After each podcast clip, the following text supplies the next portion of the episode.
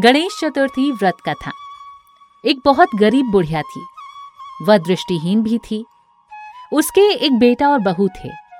वह बुढ़िया नियमित रूप से गणेश जी की पूजा किया करती थी। उसकी भक्ति से प्रसन्न होकर एक दिन गणेश जी प्रकट हुए और उस बुढ़िया से बोले, बुढ़िया माँ, तू जो चाहे सो मांग ले। मैं तेरी मनोकामना पूरी करूँगा। बुढ़िया बोली, हे गणपति, मुझसे तो मांगना ही नहीं आता। कैसे और क्या मांगू? गणेश जी बोले कि अपने बेटे बहू से पूछकर मांग ले। फिर बुढ़िया अपने बेटे से पूछने चली जाती है और बेटे को सारी बात बताकर पूछती है कि, पुत्र, क्या मांगू मैं? पुत्र कहता है, माँ तो धन मांग ले। उसके बाद बहू से पूछती है।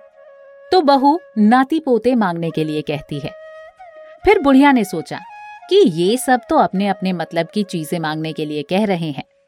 फिर वो अपनी पड़ोसिन से पूछने चली जाती है।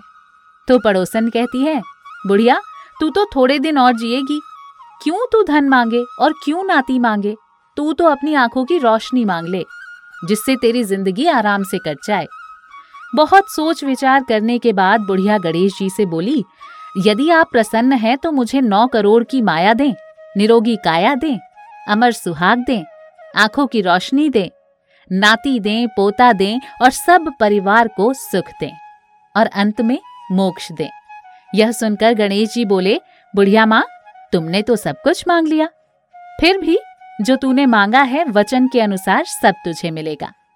और यह कहकर गणेश जी अंतर ध्यान हो जाते हैं। बुढ़िया माँ ने जो जो मांगा, उनको मिल गया।